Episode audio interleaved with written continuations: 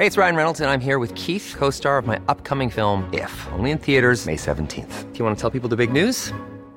All right, I'll do it. Sign up now and you'll get unlimited for $15 a month in six months of Paramount Plus Essential Plan on us. Mintmobile.com slash switch. Upfront payment of $45 equivalent to $15 per month. Unlimited over 40 gigabytes per month. Face lower speeds. Videos at 480p. Active Mint customers by 531.24 get six months of Paramount Plus Essential Plan. Auto renews after six months. Offer ends May 31st, 2024. Separate Paramount Plus registration required. Terms and conditions apply if rated PG. Hiring for your small business? If you're not looking for professionals on LinkedIn, you're looking in the wrong place. That's like looking for your car keys in a fish tank. LinkedIn helps you hire professionals you can't find anywhere else, even those who aren't actively searching for a new job but might be open to the perfect role. In a given month, over 70% of LinkedIn users don't even visit other leading job sites. So start looking in the right place. With LinkedIn, you can hire professionals like a professional. Post your free job on linkedin.com slash people today.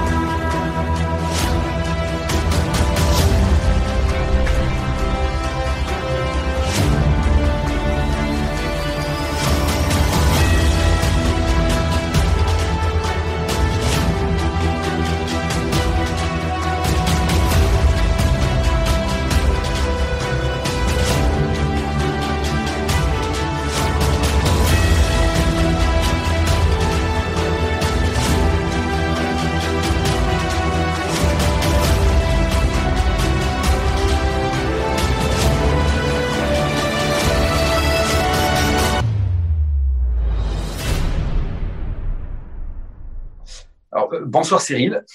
Bonsoir Malik, j'espère que vous allez bien. Alors on se rejoint ce soir pour parler de livres, d'un livre en l'occurrence que j'avais chroniqué, votre dernier livre, votre dernier essai aux éditions de l'Observatoire. Ça s'appelait euh, Ils ont trahi Allah, enfin ça s'appelle toujours d'ailleurs, Ils ont trahi Allah. Un livre euh, que j'avais chroniqué, que j'avais chroniqué sur la chaîne et où j'avais pas dit forcément euh, que de bonnes choses parce que le livre m'avait plu d'une manière assez assez moyenne, je dois bien l'avouer. Par contre, j'avais adoré votre premier livre, France Islam, le choc des préjugés. Pareil, je mettrai les liens en description que les gens aillent voir parce que c'est vraiment un livre que j'ai trouvé très intéressant, que j'ai beaucoup aimé et qui, euh, qui permet justement, comme son nom l'indique, de détruire euh, pas mal de préjugés euh, et peut-être de comment dire de désactiver cette vision un petit peu euh, civilisationnelle qu'on a de l'islam et de l'Occident qui se rencontrerait dans un choc inévitable. Et c'est ce que j'ai beaucoup aimé dans ce livre-là. Voilà. Donc Malik, je vais vous laisser. Euh, alors on sait déjà que vous êtes auteur de ces deux livres parce que je viens d'en parler. Hein. Euh, le premier était sorti aux éditions Plomb, je l'ai pas dit, et le second aux éditions de l'Observatoire. Je vais vous laisser vous présenter et, euh, et voilà. Et on est très content de vous accueillir en tout cas parmi nous pour voilà pour discuter avec vous de tous ces sujets, Malik. Merci Cyril, merci de m'accueillir.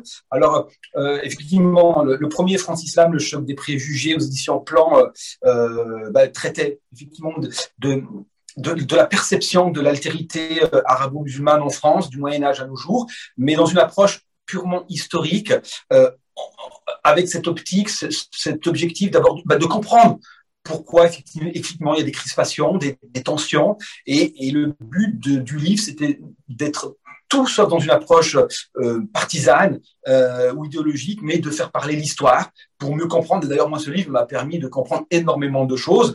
Et puis, par ailleurs, euh, je me suis aussi rendu compte que j'avais moi-même énormément de préjugés euh, vis-à-vis de la France et de son histoire. C'est uniquement en rentrant dans la complexité de l'histoire de France. Vous avez un peu perdu la malice. Et et comme vous l'avez très bien dit, euh, vous m'entendez pas très bien? Ouais, ça coupe ah, assez régulièrement. Là, on dirait que c'est reparti. D'accord. là, ça va. Là, là, le son est très bien. Ouais. Moi, je vais peut-être m'approcher un peu. D'accord. Donc, euh, non, je, je, je, reprends. Je disais simplement que ce premier livre avait pour objectif, a pour objectif parce que c'est toujours d'actualité et parce qu'on n'est pas sorti de, ce choc des préjugés, bah d'utiliser l'histoire pour mieux comprendre euh, les, relations entre la France et le monde arabo-musulman, des relations beaucoup plus compliquées, beaucoup plus nuancées qu'il n'y paraît, et de montrer aussi que, les préjugés sont, partagés. Euh, Moi-même, j'étais porteur de préjugés, j'avais des préjugés sur l'histoire de France, parce qu'en réalité, j'ignorais tout de l'histoire de France. Elle est compliquée, elle est riche, elle est passionnante par ailleurs, et euh, ça m'a permis de comprendre effectivement comment ce regard sur l'altérité arabo-musulmane s'est construit avec le temps. Alors certes, il y a beaucoup de préjugés, mais qu'il faut impérativement replacer dans son contexte. Le deuxième livre, euh, donc France Islam, le choc des... Pardon, le deuxième livre, euh, Ils ont trahi Allah, euh, c'est un, un, livre qui, a pour, qui ne traite plus de, donc, du même sujet. Euh, bien évidemment, ce, livre a pour objectif de d'expliquer de, pourquoi aujourd'hui l'islam est, d'un point de vue théologique est sclérosé. Et je l'explique en, disant, pour faire simple, que une espèce de Vatican islamique, je mets des guillemets, des guillemets pardon, euh, a, a, pris corps euh, et s'est emparé de l'interprétation euh, des Écritures en, comment dirais-je, en, les figeant, en les sacralisant pratiquement.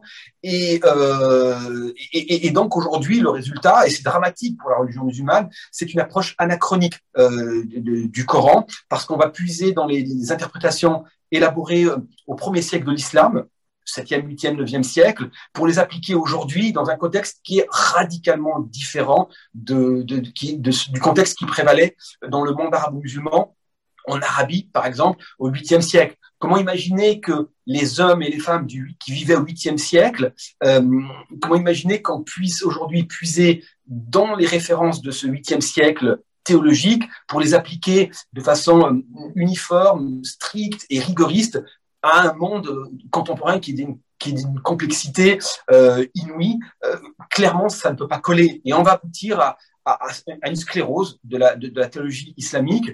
Le salafisme, l'islamisme, le wahhabisme sont des symptômes euh, de, de, de, cette sclérose de, la théologie musulmane. C'est ça, le, l'approche de, de, de ce livre et l'objectif de ce livre. C'est de déconstruire euh, les thèses des tenants de l'islamisme et de ce que j'appelle le, le, le, le théoconservatisme, pour faire simple, le conservatisme religieux. Euh, les, ces deux courants-là, islamistes et ultra-conservateurs, euh, bah, les deux contribuent à la sclérose, à la vitrification des textes, euh, des textes euh, religieux, et on aboutit euh, à ce désastre théologique contemporain qui est essentiellement de l'anachronisme. Donc, euh, voilà, l'objectif de ce second livre. Alors, juste une parenthèse, vous avez dit que c'était mon dernier essai. Le, le, non, il y en a un troisième qui, qui, qui vient de sortir euh, récemment et qui traite d'un tout autre. Oui, voilà, qui traite d'un tout, tout, autre sujet, qui est euh, le, qui est l'antisémitisme et l'antijudaïsme euh, comparés en Orient et en Occident, du Moyen Âge à nos jours. Euh, voilà, donc ça c'est une autre thématique. Euh, mais pour revenir à, au second bouquin, ils ont trahi Allah.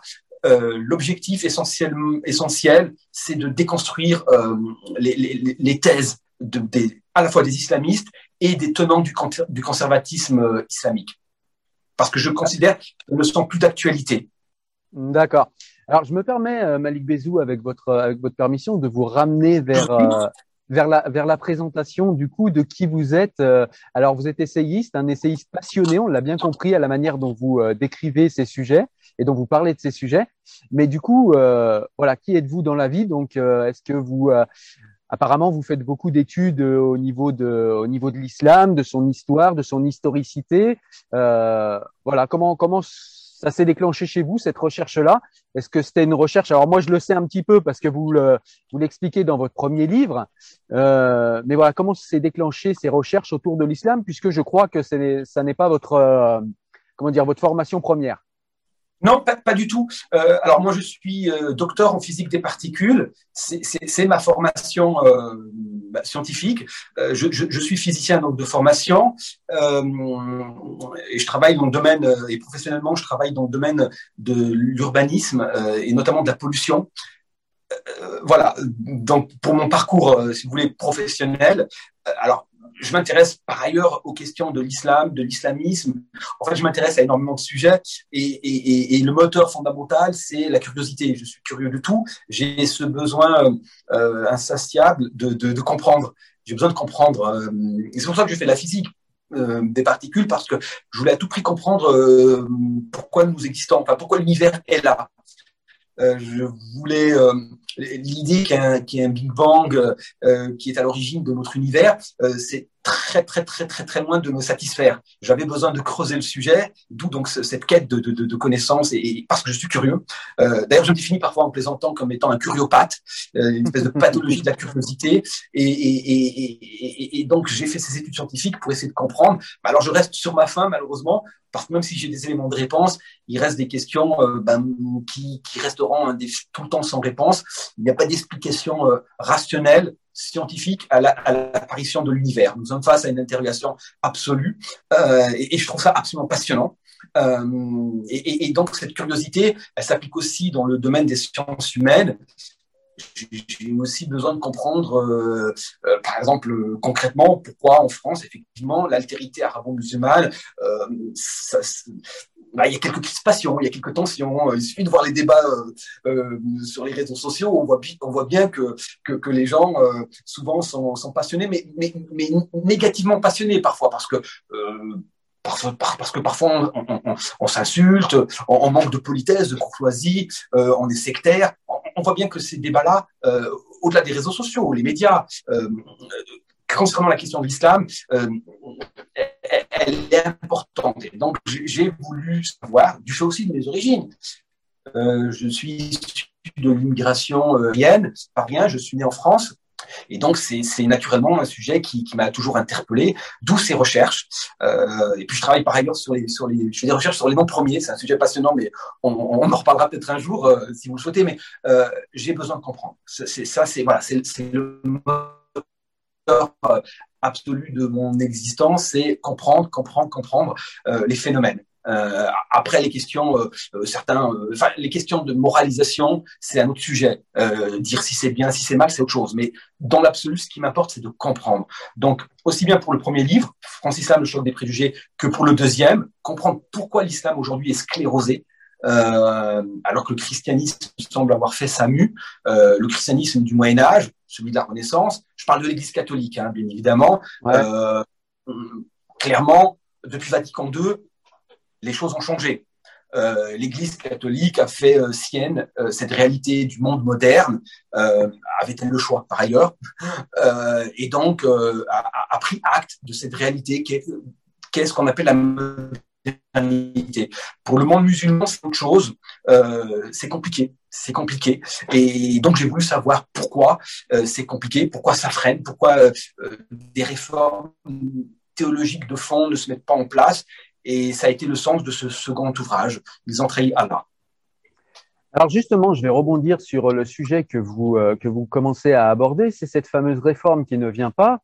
Et, et en fait, ça va me permettre de vous poser une question parce qu'il y a un point qui m'a gêné dans le livre, c'est que alors c'est peut-être une mauvaise interprétation de ma part, mais vous nous direz. Comme ça, vous pourrez euh, vous pourrez vous expliquer justement sur ça. C'est que j'ai eu l'impression, en tout cas au moins au début du livre, que euh, vous étiez un petit peu contre ce que vous nommez ce philosophisme en France, qui, euh, qui, qui comment dire, qui aurait réformé à marche forcée la religion catholique. Et on a l'impression que ce n'est pas ce que vous souhaitez à l'islam. Et moi, au contraire, j'ai l'impression, en regardant l'histoire de France, que, eh bien, euh, si on avait attendu des catholiques qu'ils se réforment eux-mêmes, on aurait attendu longtemps. Et j'ai l'impression que cette réforme ne peut pas venir de, euh, comment dire, de la religion en elle-même, ou des religieux plutôt en eux-mêmes, ou bien même de ce que vous nommiez euh, le Vatican islamique. Bah, en tout cas, la, la, structure, on va dire légitime islamique, parce que s'il n'y a pas de structure euh, objective en islam, on a bien des euh, écoles qui sont plus légitimes que d'autres. Euh, en tout cas, dans, dans, dans, dans, le fait de guider le, les musulmans. Et en fait, et en fait, mon problème, c'est que euh, vous avez l'air d'attendre du cœur de l'islam une réforme. Et selon moi, eh bien, cette réforme est intervenue en France. Alors, vous parliez de Vatican II et, et, on écoute beaucoup de gens aussi parler de la loi de 1905. Mais il me semble qu'on peut dater la laïcisation ininterrompue de la société française. Euh, on peut remonter jusqu'à Montaigne, peut-être même certains remontent avant, certains historiens remontent encore avant. Mais disons, voilà, arrêtons-nous déjà à Montaigne. Il me semble que le processus de laïcisation a commencé ici. Et, euh, et voilà. Et ce qui m'a gêné euh, dans un premier lieu, puis après je vais vous laisser répondre, c'est ça, c'est c'est peut-être euh, le fait de d'avoir euh, une critique, j'ai compris peut-être mal, mais en sous-texte, j'avais l'impression d'une critique de ce philosophisme et peut-être de cette importance qu'on donne en France aux philosophes. Mais si on donne cette importance, moi, je me dis que c'est peut-être parce qu'ils ont eu pour nous une importance capitale. Ça peut se passer autrement ailleurs, mais en tout cas, en France, ils ont eu une importance capitale. Et on a peut-être à tort, là vous nous direz votre sentiment, mais on a peut-être euh, euh, le sentiment qu'on leur doit beaucoup et qu'on leur doit beaucoup justement par rapport à cette liberté qu'on a pris et cette distance que la France a pris, que les Français ont pris par rapport à la théologie catholique. Qu'est-ce que vous en, qu'est-ce que vous en pensez? Oui, alors j'avais bien, j'avais bien noté cette, euh, ce propos, euh, cette remarque que vous avez fait, que vous avez fait euh, vis-à-vis de, de, de, mon livre, ils ont trahi Allah. C'est ce que vous avez, c'est la, la, la, critique essentielle, une des critiques que vous avez formulées à l'époque concernant ce livre. Mais en réalité, peut-être je, je, je, je, dis ça avec, avec, avec, de façon la plus euh, douce possible. moi, je, mon objectif n'était pas du tout de, de remettre en cause le, le, le comment l'esprit euh, des Lumières. Euh, encore que on a le droit d'être critique vis-à-vis des philosophes des Lumières, euh, parce qu'il y a eu aussi du, sectarisme. J'en avais fait un article d'ailleurs dans lequel j'épinglais quelques tendances sectaires chez certains philosophes des Lumières, mais ce que je ce, que, ce qui est important de dire, c'est qu'effectivement, et vous avez tout à fait raison, depuis, euh, depuis, et certains historiens le disent, et, et, et, d'un point de vue dynamique, clairement depuis, depuis Luther, on peut, on peut considérer que Luther, dès lors qu'il a osé euh, donc euh, la grande figure du protestantisme à l'époque de, la guerre des, des, des, guerres de religion pardon il est le premier à avoir mis peut-être une, couche, la première couche de modernité, sans, sans savoir et sans le vouloir, parce qu'il a osé critiquer euh, le papisme, comme il disait, il détrait les, adeptes de, de, de, du pape en les appelant les, papistes. Et ce faisant, il a ouvert la voie, il a fait le lit, en tout cas, le il a préparé le terrain de la critique exacerbée de l'Église euh, et, plus tard euh, euh des gens qui vont carrément remettre en, cause l'existence de Dieu. Donc peut-être que s'il fallait mettre à un moment donné un curseur pour dire qu'on sait que démarre la modernité au sens où on l'entend, euh, elle serait peut-être et, involontairement euh, euh, dû euh, à la réforme protestante, mais les protestants de l'époque ne pensaient pas, n'imaginaient pas qu'ils allaient préparer le lit des, des, ennemis, non pas de l'Église catholique, mais carrément de Dieu. Je pense effectivement aussi avec des Lumières, à ces, tous ces penseurs avant le, siècle des Lumières, pardon, euh, au XVIIe siècle, Bossuet, l'époque de Bossuet, donc on est à l'époque de Louis XIV, où on avait des penseurs comme Malebranche, Fontenelle, euh, Spinoza, euh, qui remettaient ouvertement en cause les dogmes catholiques. Alors ils étaient très minoritaires, mais vous avez raison, il y a c'est un processus qui se met en, branle, il y a une dynamique, et elle va aboutir peu, à peu jusqu'au siècle des Lumières, et ça va continuer crescendo jusqu'à mettre l'Église, j'allais dire en minorité, et puis on va en minorité, en tout cas en, difficulté, parce qu'on on aura une, une, opposition de plus en plus prégnante et forte, puis on aura les, courants anticléricaux au 19e siècle, euh, et j'allais dire, c'est plié pour l'Église, ça y est, euh, ils étaient très très minoritaires hein, au 17e siècle, l'Europe est toute, imprégnée de, croyances chrétiennes, etc.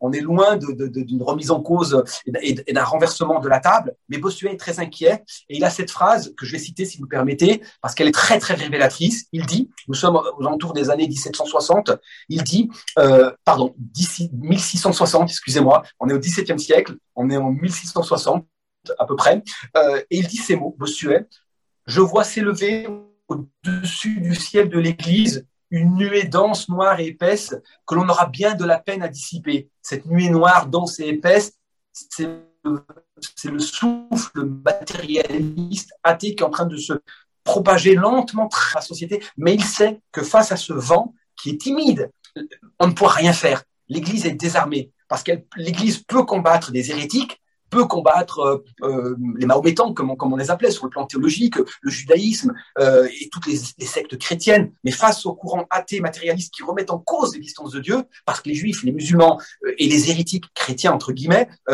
considérés comme hérétiques par, par l'Église, bien évidemment, ne remettent pas en cause l'existence de Dieu, comme les protestants. Par contre, les athées et les matérialistes, eux, remettent en cause l'existence de Dieu. Alors, ils sont minoritaires au XVIIe siècle. Et moi, l'histoire de l'athéisme m'a toujours passionné, euh, en Occident en tout cas. Et, tout ça va donner lieu justement au XVIIe siècle, XVIIIe siècle, ce que Paul Hazard appelait en 1930, je crois, la crise. Il a fait un livre très très célèbre, intitulé La crise de conscience européenne, où il explique comment, au XVIIe siècle, entre le XVIIe et le XVIIIe siècle, euh, l'Europe va passer d'une époque théocentrée à une époque euh, proto-moderne, en tout cas qui va accoucher de la modernité, comme, celle dans laquelle on vit, et qui petit, à petit va générer donc une société qui va prendre congé de Dieu. Au XIXe siècle, de moins en moins de gens seront pratiquants, de moins, de moins en moins de gens seront euh, croyants, euh, l'athéisme se propage de plus en plus, euh, aidé en cela par les mouvements anticléricaux, la Révolution française, enfin bref, avec des mouvements anticatholiques, on a bien vu ce qui s'est passé en Vendée, enfin bref, les, les, massacres de catholiques. Bon, tout ce processus va aboutir en Occident à ce monde moderne. Euh, puis ensuite, bien évidemment, il y a au XVIIIe siècle la révolution naturaliste avec Darwin, Lamarck, euh, Freud. Euh, tous ces courants-là vont bousculer de façon radicale les dogmes catholiques, chrétiens, le fait que l'homme serait issu d'un seul couple, Adam et Ève. Tout ça est remis en cause par les évolutionnistes, Lamarck, Darwin, et puis les théories de Freud qui, bousculent donc les croyances traditionnelles et puis on aboutit à ce monde moderne que l'on connaît aujourd'hui, en tout cas pour l'Occident. Pour l'islam, c'est autre chose. Cette modernité endogène euh, qui est née en Occident n'a pas d'équivalent dans le monde musulman. Encore que, il faut un petit peu nuancer parce qu'il y a eu des courants réformistes. Il en a eu toujours eu. Il y a, toujours, il y a eu des libres penseurs au Moyen Âge de, l'islam, au, XIIe, XIIIe siècle. On avait des penseurs réformistes, etc. Euh, mais ils, resteront malgré tout minoritaires. Et parce que, et c'est le grand drame de, de, de, de l'islam, de la théologie musulmane, c'est que la pensée réformiste va se figer, va disparaître, euh, pour faire simple, au XIIIe siècle, avec l'effondrement du califat abbasside euh, et l'arrivée des Ottomans. Euh, ça va être un coup de massue pour le monde musulman qui va se recroqueviller sur ses fondamentaux et on ne parlera plus de, de, de, de réformistes, ce qu'on appelle l'ijtihad, alors, on vous écoute pas, euh, Malik Bezou, mais j'imagine que quand vous parlez de l'Ishtihad, vous parlez de cet effort d'interprétation euh, des textes saints. Oui, tout à fait. Tout à fait. Et, et, cette, et, cette, machine merveilleuse, théologique, musulmane, qui permet de réformer la pensée, la théologie musulmane, va, va stopper. Alors, euh, Malik, déjà, euh, dans un premier temps, je souhaiterais euh, un petit peu nuancer dans le sens où vous l'avez dit, effectivement, les lumières athées étaient minoritaires, mais il y avait aussi comme euh, Spinoza, dont je connais pas trop mal la pensée, mais euh, d'autres personnes comme d'autres lumières comme Voltaire, qui, qui étaient des gens qui étaient de fervents croyants. Spinoza, d'ailleurs, l'explique, hein, il se défend plusieurs fois d'être athée, mais ils étaient quand même de fervents critiques des religions. Et enfin des religions monothéistes en tout cas, mais c'était dans le but, pour le cas de Spinoza que je connais bien, son but était de se rapprocher justement beaucoup plus de Dieu. C'est-à-dire que lui pensait en fait, de par le travail critique qu'il faisait, s'approcher plus que les monothéistes de Dieu. Qu'il accusait à l'époque, il accusait justement ce qu'il appelait les professionnels de la religion d'avilir les populations en les manipulant par des euh, superstitions et par des croyances qui sont hors de toute rationalité. Et, euh, et c'était son problème à lui. Et lui, il le disait, il le dit clairement, c'est dans une lettre à Oldenburg, euh, où, il, où il dit euh, Est-ce être athée que de chercher par la puissance de l'entendement euh, d'aller vers une connaissance parfaite de Dieu? Donc voilà, je tenais quand même à dire qu'il y avait quand même beaucoup de ces gens et qu'il était possible d'être dans une critique tout en étant un croyant respectueux et, et, et tout en, en, en, ne cherchant pas comme Nietzsche à, à tuer Dieu. Euh, même, si, euh, même si Nietzsche se réclame de Spinoza par certains côtés. mais c'est complètement vrai. D'ailleurs, quand je, j'aurais dû dire que d'un point de vue de l'Église, ces gens-là étaient euh, euh, considérés comme suspects, euh, et, hérétiques et athées. Je, prends par exemple l'exemple de Spinoza, Bossuet, l'évêque de Meaux, précepteur du dauphin, personnage central de, l'Ancien Régime, parce que c'est une grande figure de l'Ancien Régime. Il a dit de Spinoza, c'est un, méchant juif, je mets des guillemets, ainsi il était vu par, par, Bossuet et d'autres, ils étaient considérés du point de vue de l'Église comme des gens dangereux parce que propageant un, discours athée. Mais eux, et c'est le cas par exemple de, Voltaire, euh, Voltaire qui était un anticlérical, euh, euh, dirais-je, affirmé, il, était pourtant déiste, il n'était pas athée. Et d'ailleurs, Voltaire craignait l'athéisme. Il disait que l'athéisme ne convient pas au prince. Une société athée, ce n'était pas son objectif. Lui, il avait comme objectif, avec d'Alembert et d'autres, d'abattre l'infâme. Et alors je mets des guillemets parce que c'est eux qui utilisaient cette expression-là, euh, de défaire ou d'abattre l'infâme. L'infâme, c'est l'institution, c'est l'Église. Euh, eux considéraient que cette Église, le Vatican, enfin l'Église catholique, a abîmé la croyance, l'idée de Dieu. Mais euh, il n'y avait pas forcément athéisme. En revanche, il y avait chez, certains amis de, Voltaire des, des, postures athées athée euh, militante et athée même radicale. Il suffit de reprendre les, discours du baron d'Holbach, euh, de, de, et d'Helvétius, qui clairement étaient euh, très christianophobes. bon, donc tout ceci mérite bien évidemment d'être énoncé lorsqu'on rentre dans le détail. Moi, lorsque je parle du courant philosophique, mon objectif, c'est pas de rentrer dans le détail et de dire que Voltaire est plutôt déiste, Dolbach est plutôt athée je, prends le mouvement dans sa globalité. ça me paraît, ça me paraît, ça me paraît, je le précise avec, euh, avec votre permission, mais ça me paraît important parce qu'on a quand même dans l'islam cette fameuse peur, et vous en parlez d'ailleurs dans le livre de cette peur, c'est cette peur qu'on souhaite éteindre euh, l'islam. C'est-à-dire que quand moi je me réclame, par exemple, et je le vois lors de débats des Lumières, j'ai en face de moi des gens qui me disent, mais ce gars-là veut tuer l'islam. Non. Et, je, pense que c'est important de mettre cette nuance parce que le projet de beaucoup euh, des grands penseurs des Lumières et des grands penseurs qui étaient contre euh, les religions monothéistes n'étaient pas contre Dieu. Ils ne cherchaient pas à tuer les religions ou à tuer les croyances ou à tuer la foi en Dieu. Ils cherchaient à tuer ce qu'ils pensaient être une déviation de l'adoration de Dieu par les humains. Et je trouve que c'est important parce que c'est à mon avis ce qui fait beaucoup peur aux musulmans lorsqu'on critique l'islam, c'est-à-dire que eux voient dans notre critique l'envie de tuer l'islam alors que notre critique est plutôt dans l'envie de se rapprocher justement euh, de Dieu par le dogme islamique pour ceux euh, pour ceux à qui ça convient, mais peut-être que euh, réinterpréter euh, avoir des exégèses plus modernes ou plus modernistes. Aujourd'hui, il y en a certains qui, qui pensent que c'est tuer l'islam, c'est tuer l'islam pur, en gros, alors que c'est simplement s'approcher un peu plus euh, de la divinité en la connaissant. Euh, je ne sais pas si je, si je suis clair dans, dans, dans ce que je dis. Vous êtes extrêmement clair dans le sens où c'est exactement ce que je dis. C'est pour ça que je cite Bossuet.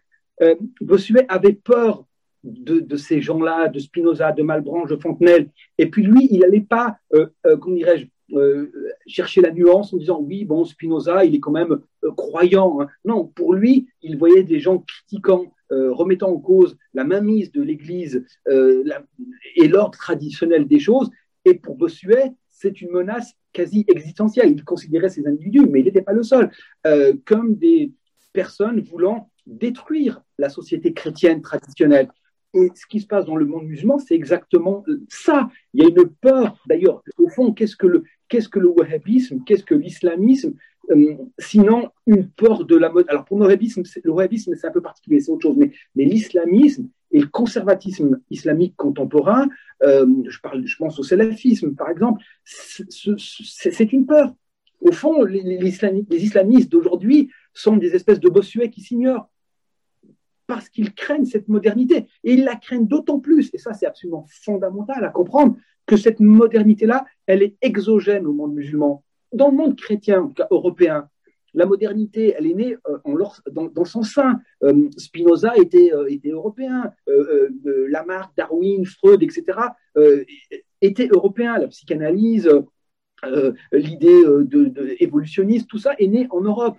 Par contre, le monde musulman qui n'a pas fait, qui ne s'est pas réformé sur le plan théologique, prend de plein pied cette modernité à partir du 19e siècle, pour faire simple, parce qu'on a un début, enfin, dès le 18e siècle, avec l'avancée la, de Bonaparte en Égypte, mais à partir de cette époque-là, qui coïncide avec un effondrement programmé, programmé en ce sens c'est inéluctable, de l'Empire ottoman, euh, il y a une pénétration européenne tant physique que, que, que, culturelle, et, ça va susciter une peur du monde musulman, et notamment avec l'effondrement du califat ottoman, euh, la présence européenne euh, sous forme coloniale, par ailleurs, va susciter énormément de peur, d'où l'islamisme. Les frères musulmans, comme c'est pas très étonnant, naissent en même temps que s'effondre le califat ottoman. C'est une réaction, c'est une réaction de peur par rapport à une modernité qui est hors de contrôle parce qu'elle est exogène. Donc cette peur est, démultipliée. Et, donc aujourd'hui, on se retrouve avec un monde musulman, je, parle essentiellement du monde arabe, mais c'est vrai pour Pakistan, c'est vrai pour... Euh, qui, à défaut d'avoir euh, développé une, réforme euh, endogène, se retrouve confronté à une modernité qui, fait peur, parce qu'elle est porteuse pour beaucoup de conservateurs musulmans, qu'ils soient islamistes ou, simplement théologiens, cette modernité euh, apparaît comme, comme, un monstre culturel qui risque de dévaster, de, de, de, de, renverser la table et de remettre tout en cause. Bossuet avait peur au XVIIe siècle. Cette peur existe et, elle génère beaucoup, beaucoup d'agressivité, de la violence dans un contexte très particulier que vous connaissez bien, le, monde musulman. Euh, il y a eu toutes ces guerres, euh il y a eu ce, cette réalité euh, coloniale, mais il y a eu aussi les interventions dramatiques euh, en Afghanistan, en Irak. Enfin, il y a tout un contexte, euh, propre au monde arabo-musulman et musulman qui fait que le, le, traumatisme de la modernité sera amplifié, sera beaucoup plus aigu. Donc, c'est bien compliqué, mais, mais on retrouve quand même des mécanismes, des similarités. On a une réaction, l'islamisme et, le conservatisme islamique, je prends El Hazar. El Hazar, euh, c'est très révélateur. El Hazar, l'institution égyptienne extrêmement connue de par le monde, qui est considérée comme non islamiste. Et pourtant, son recteur a dit il n'y a pas très longtemps qu'un musulman avait le droit de frapper son épouse à condition qu'il ne lui brise pas les os. Vous voyez bien que ce, propos-là est, dramatique. Nous sommes dans une fossilisation de la pensée musulmane c'est dramatique parce que vous allez donner des arguments pour tous les hommes violents, les machistes, pour le patriarcat. On utilise la religion pour dominer, écraser la femme. Et, mais attention, il est important de comprendre aussi qu'il y a des, réformistes, que des gens travaillent pour changer les choses. Mais c'est pas évident parce qu'il y a aussi cette réalité euh, du wahhabisme qui, s'est diffusée pendant des décennies avec le soutien, il faut le dire, de, l'Occident. À l'époque, dans, dans, le contexte de la guerre froide, L'ennemi absolu, c'était l'Union soviétique, et euh, l'Europe, les Américains, euh, voyaient d'un, plutôt d'un bon oeil le fait que le wahhabisme euh, se diffuse parce que ça, ça compterait le nationalisme arabe laïque. Et, le résultat des cours, c'est qu'après 40 ans de propagation du wahhabisme dans tout le monde islamique, à coût de, de centaines de millions, de milliards de pétrodollars, c'est une aggravation de façon exponentielle du mal. Le mal était, était là depuis le XIIIe siècle, parce que l'islam se fige d'un point de vue théologique. Et, avec le wahhabisme, c'est un drame absolu. Le paysage islamique va, changer du tout au tout. Euh, les, femmes vont se voiler. Euh, on va sombrer dans un rigorisme euh, presque parfois grotesque. tout n'est plus que la barbe devient quelque chose pratiquement un signe de, foi, de piété, alors que la piété, c'est un rapport à Dieu, c'est quelque chose d'intime. Enfin, tout ça contribue à la, à, à la, déliquescence de la théologie musulmane. Et on aboutit aujourd'hui à, quelque chose de, de, de, dramatique, parce que avec les interventions américaines qui ont ravagé l'Irak, vous avez euh, l'apparition d'un mouvement euh, takfiriste, extrémiste, Daesh, euh, qui a des répliques, un peu partout dans le monde. Et du coup, euh, les conséquences, c'est des attentats au petit bonheur à chance, dire. Alors, vous avez dit beaucoup de choses. Vous avez dit beaucoup de, vous avez dit beaucoup de choses, Malik, et du coup, il y a des choses que j'aimerais questionner dans ce que vous dites avec votre permission. Et, et c'est très intéressant la manière dont. Allez-y, allez-y. non, mais c'est très intéressant parce que euh, effectivement, tout ce que vous venez d'expliquer là est en partie vrai, et, et, et c'est ce qui m'a semblé à la lecture de votre livre, c'est que cette lecture que vous avez, je ne la conteste pas, ou, ou si peu. Disons que je la nuancerais. Mais pour moi, il manque une partie. C'est-à-dire que, je vous donne un exemple. Par exemple, vous avez dit, euh, le monde musulman euh, a peur de la modernité. Mais euh, parce que la, modernité n'est pas née chez elle. Et on a l'impression qu'on est encore à l'époque de l'imprimerie où on a cette espèce d'arrogance et de fierté, je sais pas si on pourrait dire arabe parce que c'est pas des peuples arabes tous en tout cas, mais cette fierté de la civilisation arabo-musulmane en tout cas qui qui ne veut pas prendre ce qui lui est exogène. C'est-à-dire qu'on dirait que c'est une constante chez elle. Quand quelque chose n'est pas né chez elle, elle ne veut pas le prendre. C'était le cas pour l'imprimerie, ça va être le cas. Vous voyez ce que je veux dire? On a des gens aujourd'hui qui nous parlent de modernité occidentale, comme si euh, on disait, je sais pas, les nuages occidentaux, comme si on disait, euh, bah, vous qui êtes physicien, c'est comme si on disait la théorie d'Einstein des occidentaux, la théorie de, euh, je sais pas, la théorie des cordes occidentales. Ça n'a pas de sens. Ça n'a pas de sens pour moi je veux dire, euh, ces choses-là sont euh, un bien commun de l'humanité. Donc ça, c'était un premier point. J'ai un second point également, c'est qu'on a quand même eu de belles accroches euh, dans le monde arabo-musulman avec des personnes comme Averroès ou Avicenne qui ont quand même formulé des critiques qui étaient intéressantes. C'était de des religieux, mais qui étaient enfin peut-être plus pour Averroès d'ailleurs, mais qui étaient des rationalistes. Et on a l'impression que le courant rationaliste a eu du mal D'ailleurs, on l'a vu avec la, mort prématurée des Mutazili, on voit que le rationalisme a quand même du mal à se développer au sein du monde arabo-musulman. Bref, euh, ça c'est les choses dont je voulais parler. Vous avez parlé aussi euh, de, l'époque coloniale.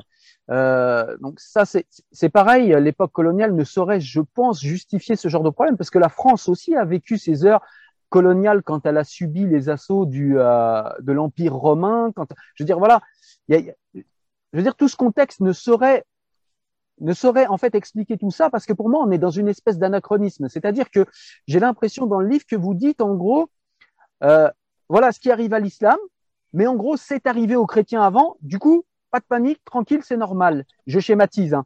mais en gros, c'est comme ça que je l'ai perçu. Mais on, là, on a un anachronisme majeur, c'est-à-dire que, euh, je veux dire, la, civilisation avance, euh, et l'Occident n'est pas n'est pas n'est pas le seul à avancer. Hein. D'autres euh, partout dans le monde, euh, les, les, les, mœurs, les, les, les reformulations philosophiques, les reformulations théologiques, les reformulations intellectuelles ont lieu partout. en tout cas, presque partout. Hein. Il y a des lieux où, où c'est difficile. Il n'y a pas qu'en islam que c'est difficile, hein, évidemment. Il n'y a pas que dans la civilisation arabo-musulmane que c'est difficile, mais c'est quand même particulièrement difficile dans ce contexte-là. Effectivement, j'ai vu les, euh, les, courants réformistes, rigoristes, euh, qui sont intervenus pendant la colonisation et après, à l'époque de la décolonisation. On peut parler par exemple des frères musulmans, effectivement, qui, euh, pensaient avoir été colonisés et qui pensaient qu'ils euh, devaient retourner à plus d'islam, à un islam pur, etc.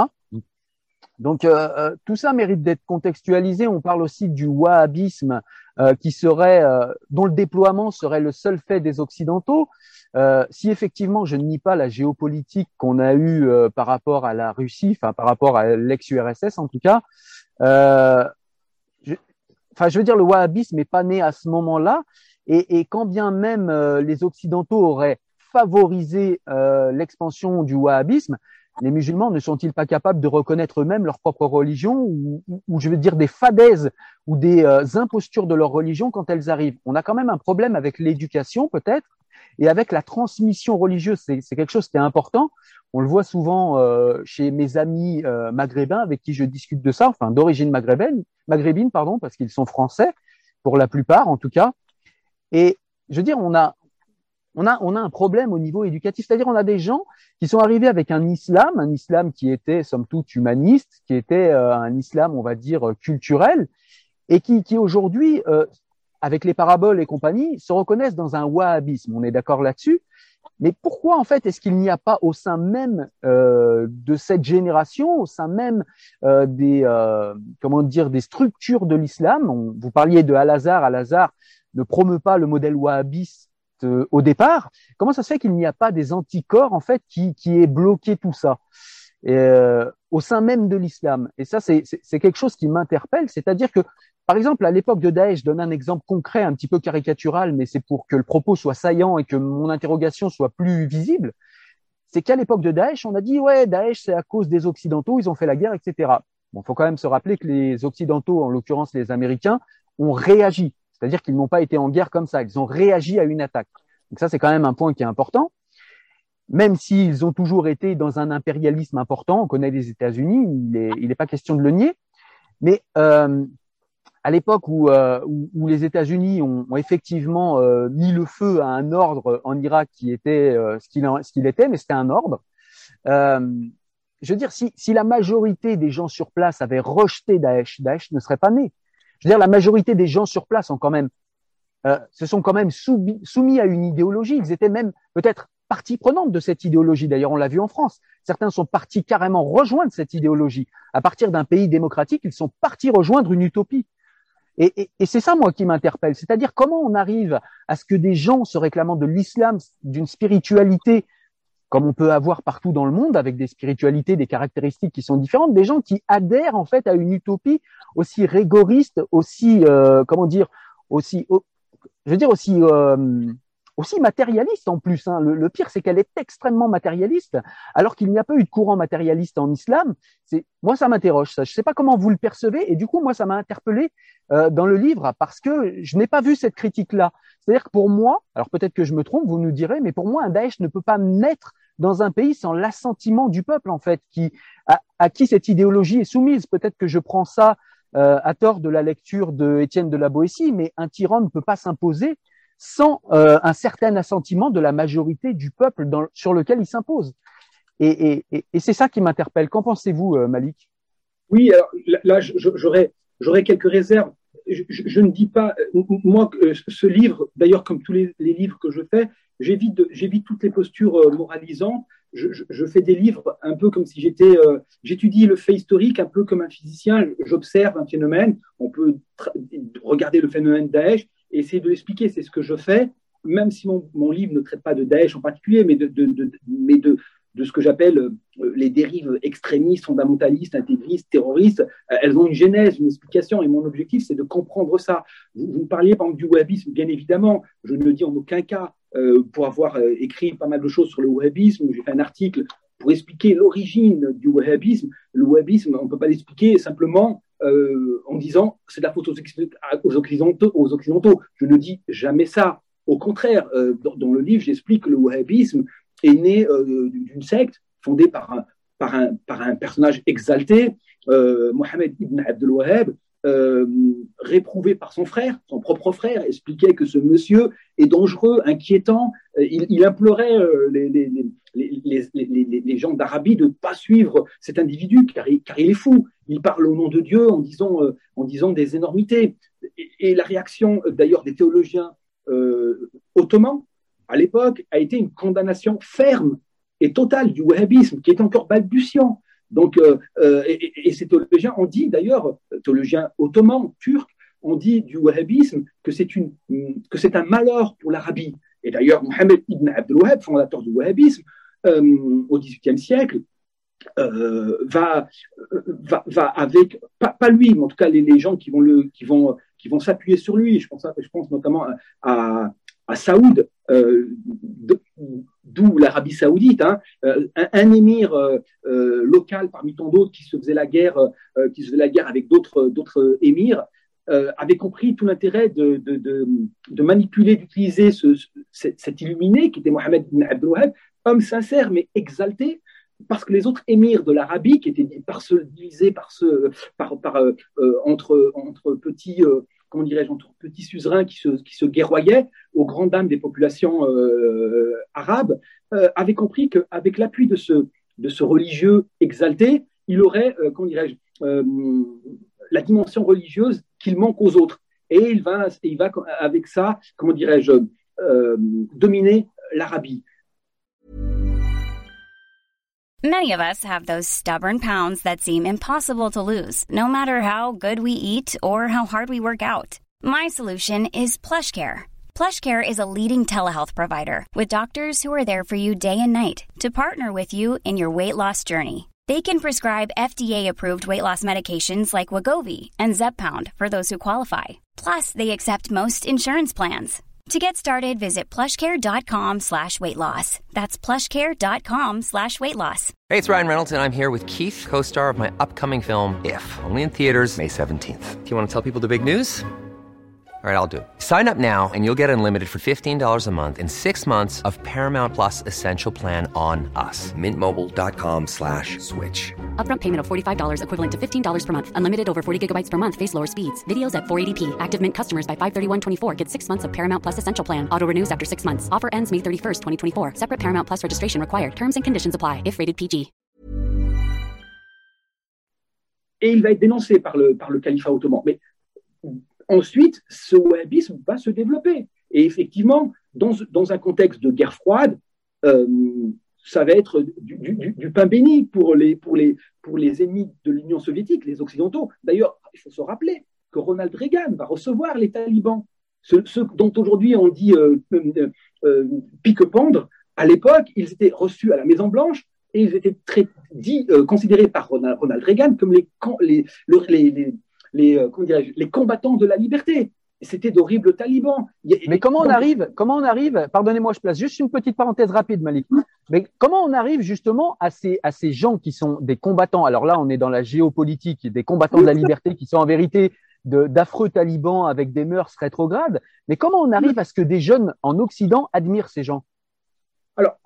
Vous, vous- vous posez une question fondamentale, Et- mais c'est tout le sens de, de- de ce livre en réalité. Moi, mon objectif, c'est pas d'aller chercher euh, un coupable et surtout pas cette posture, posture ridicule consistant à dire ah ben, c'est de la faute des autres, des occidentaux. Tout, ce, tout, tout, euh, tout, le travail de, de- tout le travail de ce livre, et, et- et- et- et il suffit de, de feuilleter les premières pages dans lesquelles on voit les critiques que je, que je, que je place à l'égard de, de théologiens, notamment mais pas simplement d'Al-Azhar. Je, je prends un théologien dont j'ai oublié son nom, j'ai oublié le nom, pardon, théologien saoudien, saoudien, qui explique dans les années 2000 qu'il est justifié de voiler les filles dès l'âge de deux ans. Vous entendez? Deux ans.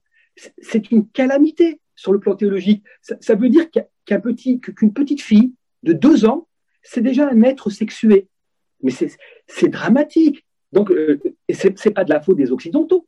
En aucun cas, dans mon livre, j'écris, regardez, c'est de la faute des Occidentaux. Non, j'ai fait, il y a une approche historique dont qui est, je dirais, macroscopique. Euh, je parle un peu comme un physicien, dont le but est d'expliquer les contextes à l'échelle globale, à l'échelle de, la civilisation, pour expliquer le déclin, le réveil, le- les, réactions, etc. Ensuite, au niveau local, euh, le, le, salafisme qui a été diffusé durant toutes les années euh, dans la seconde moitié du XXe siècle, on, on- le doit, euh, aux théologiens musulmans que je dénonce et, que je, et dont je dis, vous me dites El Hazar, mais savez-vous que on en Égypte, qui a priori n'est pas un pays islamiste, euh, l'athéisme est criminalisé.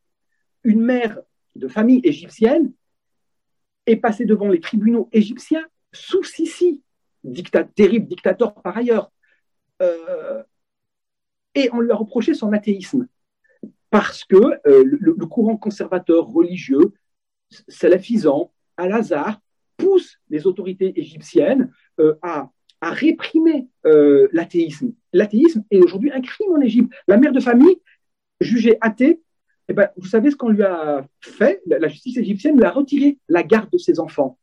Mais c'est abominable. Elle a perdu la foi, on lui retire la garde de ses enfants parce qu'on considère qu'elle n'est plus digne d'élever ses enfants. Et c'est pas en Iran, et c'est pas euh, dans l'Arabie Saoudite des années euh, 80 ou 90, parce qu'aujourd'hui l'Arabie Saoudite, il faut le reconnaître, euh, sur le plan religieux, essaye de, de, de, de, de- comment dirais-je, de, de mettre de l'eau dans son vin, même si le régime de Mohammed bin Salman est tout à fait détestable, parce qu'il viole très massivement les droits de l'homme et que c'est un régime absolument despotique, c'est une véritable dictature. Mais euh, l'Arabie Saoudite euh, contemporaine n'est plus l'Arabie Saoudite des années 80, euh, où il y avait une véritable diplomatie wahhabite.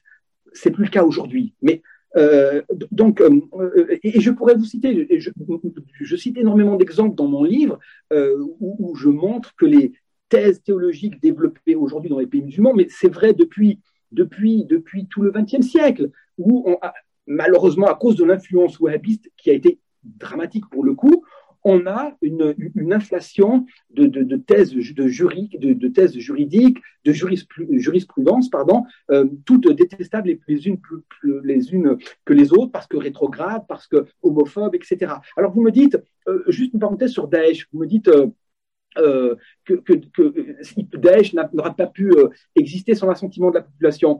Il faut savoir que il faut, là, là je, ne serais pas d'accord avec vous parce que Daesh est une organisation de terreur, c'est une organisation terroriste au, sens premier du terme. Elle s'est appuyée sur la déliquescence et la disparition de l'armée de l'armée américaine, de l'armée de l'armée irakienne, et, ça même les, élites américaines l'ont reconnu. Ça a été une erreur euh, parce que lorsque les Américains ont fait tomber Saddam Hussein, ils ont été plus loin, et je vous renvoie des livres spécialisés sur le sujet, ils ont demandé au pouvoir euh, iranien, or iranien, lapsus révélateur, au pouvoir euh, au gouvernement chiite qui, venait de prendre le pouvoir, parce que les chiites ont été énormément réprimés sous Saddam Hussein. Hein. Il y a un contexte qui est très très lourd. Euh, des Kurdes qui ont été euh, euh, massacrés sous Saddam Hussein, l'emploi d'armes chimiques et les répressions terribles vis-à-vis des populations du chiisme en, Irak. Donc, on, fait couver quelque chose de, de, latent. Et donc, Saddam Hussein tombe par l'intervention des Américains. Et les Américains vont aller beaucoup plus loin en demandant au, gouvernement irakien, chiite et, et, chiite sectaire par ailleurs, d'aller plus loin avec une loi qui a été votée qui, s'appelle la loi de, débat consistant à, retirer ou à mettre en prison ou arrêter ou à neutraliser tous les anciens baassistes. Alors cette loi s'appelle la loi de débaassisation du régime. C'est-à-dire de donc ça, et comme le, régime irakien s'appuyait essentiellement sur l'armée, euh, du coup on a complètement démantelé l'armée irakienne. Plus d'armée, de hauts gradés se sont retrouvés en prison les fameuses prisons américaines euh, en Irak, où des gens ont été torturés, etc. Et c'est là, euh, avec des noyaux d'Al-Qaïda euh, en Irak, que va naître Daesh, qu'il va se développer dans un contexte, mais il faut imaginer le contexte de l'Irak qui a été victime d'une guerre, dévastatrice, un pays qui est exsangue, l'Irak. Et c'est dans ce contexte-là que des, extrémistes, Al-Qaïda et d'anciens euh, militaires de, Saddam Hussein ont créé ce noyau qui va s'appeler Daesh. Et ils ont euh, euh, une avance, c'est qu'ils ont des armes, des anciens cadres de l'armée. Et ces gens vont appliquer un régime de terreur. Ils vont massacrer des chrétiens, ils vont, ils vont génocider les yézidis et beaucoup de sunnites. Contrairement à ce que vous dites, il faut le savoir. Et, je le tiens, c'est une information que je tiens de Monseigneur Golnisch, qui, travaille pour, euh, euh, en soutien aux chrétiens du, monde arabe et, de l'Orient en général, euh, qui expliquait lors d'une conférence que il est important, je le cite mot à mot, de dire aux Occidentaux que les premières victimes de Daesh, ça a été les musulmans sunnites parce qu'ils ont voulu protéger leurs cousins, leurs frères chrétiens. Ils vivaient en communauté depuis des siècles. Les chrétiens d'Orient, euh, d'Irak en particulier, ont vécu là depuis, euh, des siècles, bien avant l'islam par ailleurs. Et Daesh, euh, lorsqu'ils ont commencé leurs exactions, ont trouvé une résistance sunnite dont on ne parle pas beaucoup, mais ces gens-là ont été massacrés, égorgés. Enfin, ça a été, les gens ont eu peur, les gens ont eu très peur, et ils avaient une véritable armada, ils avaient des armes récupérées de l'ancien régime de Saddam Hussein. Donc, euh, non, l'islam de, de, Daesh, qui est un islam takfiriste, ultra extrémiste, n'est pas celui du peuple irakien, qui est un islam sunnite classique, alors conservateur, peut-être critiquable, bien évidemment, ce n'est pas, le, sujet. Euh, euh, Daesh, c'est autre chose. Daesh, c'est une rupture. Daesh, c'est de la terreur sous Saddam Hussein. Je n'ai pas souvenir de, voir les troupes irakiennes de Saddam Hussein aller euh, massacrer les yézidis, les chrétiens, jeter les homosexuels du haut de, bâtiments, transformer les, les, femmes yézidis en esclaves sexuels. c'est une dictature terrible. Mais comme vous dites, il y avait un certain ordre. Bon, euh, donc l'histoire de Daesh est particulière et dire qu'il y avait un assentiment malgré tout de la population pour expliquer non cette thèse. Ah, un assentiment, un assentiment, je dirais majoritaire ou peut-être un défaut en tout cas de euh, comment dire d'opposition euh, intellectuelle et rationaliste parce que Étienne de la Boétie, s'il était là en face de vous, je pense vous dirait il faut quelqu'un pour les tenir ces mitraillettes. Oui, eh ben, Daesh, vous savez, c'est grosso modo un corpus de, de 50 000 hommes euh, euh, ah ouais, mais 50 000 hommes, ça fait 50 000 qui ont été convaincus sur euh, sur une population, c'est quand même c'est quand même important. Oui, mais il faut il faut se replacer. Dans, imaginez un pays ravagé, les premières guerres du Golfe jusqu'à 2005, 2006, 2007, 2008. C'est un Irak qui n'en finit plus de souffrir, qui est ravagé. Malik Bézou, c'est là où j'ai, c'est là où j'ai un désaccord avec vous parce que la France a été ravagée en 14, la France a été ravagée en 45. Est-ce qu'elle, est-ce qu'elle a fait ça? Est-ce que, est-ce qu'une population s'est, s'est recroquevillée sur l'Église et a massacré des gens parce que notre pays a été coupé en deux avec des massacres dont on, on ne saurait dire le nom? La première grande guerre, c'était une boucherie. Je veux dire, on n'a pas ça. C'est pour ça que j'ai, j'ai du mal à comprendre comment l'un explique l'autre. Non, euh, j'analyse il ne s'agit pas de justifier, il s'agit d'expliquer. Vous me dites les amis. Non, même, euh, même dans, le, dans, le, dans le rapport de cause à effet, hein, je comprends bien que vous ne cherchez pas à, justifier, à expliquer, mais même dans le rapport de cause à effet, je ne comprends pas. Pour moi, en fait, c'est une idéologie qu'on laisse se développer. Alors peut-être les Occidentaux ont participé, mais il n'y a pas de d'opposition radicale intellectuelle en face. Et pour moi, il est là le problème, parce que ça permet justement, en, en aliénant les gens avec ces idéologies, ça permet justement de mettre des mitraillettes dans les bras de, de beaucoup d'ignorants qui vont suivre ces bêtises.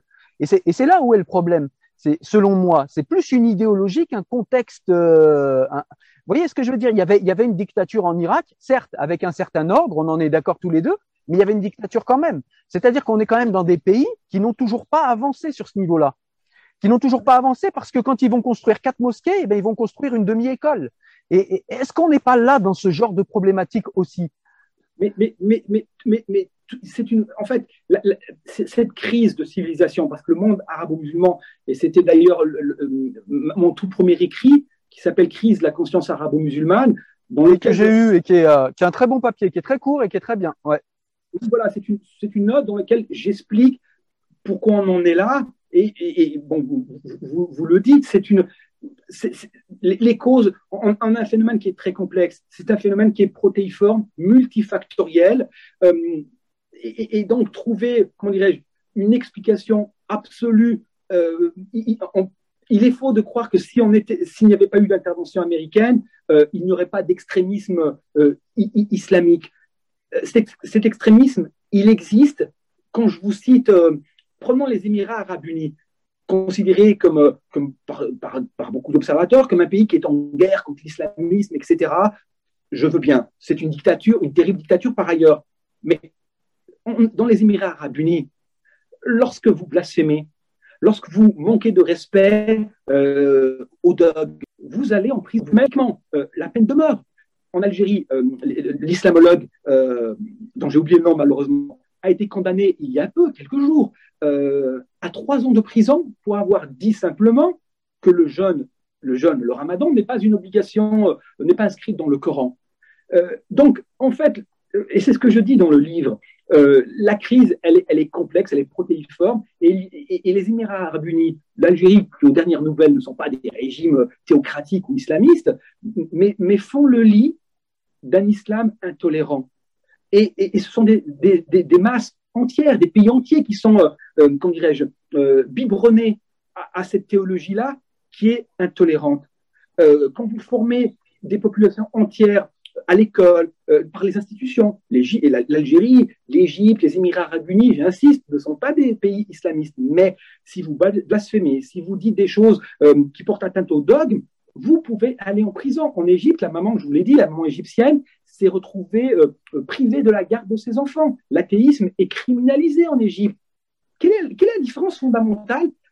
Et là, je vous rejoindrai presque avec Daesh. Si Daesh prend le pouvoir en Égypte, j'exagère, hein, bien évidemment, Daesh, c'est de la folie furieuse. Mais si vous voulez, il y, a, il y a trois grands problèmes. Il y a effectivement la wahhabisation des esprits, qui est un phénomène qui, dure depuis, depuis qui a, qui a, qui a euh, qui s'est déployé durant toute la seconde moitié du XXe siècle et qui fut extrêmement massif grâce aux, milliards de pétrodollars saoudiens, avec des conséquences désastreuses. Les femmes saoudiennes, en tout cas les femmes du Moyen-Orient, euh, ne, ne portaient pas le foulard dans les années 20, 30.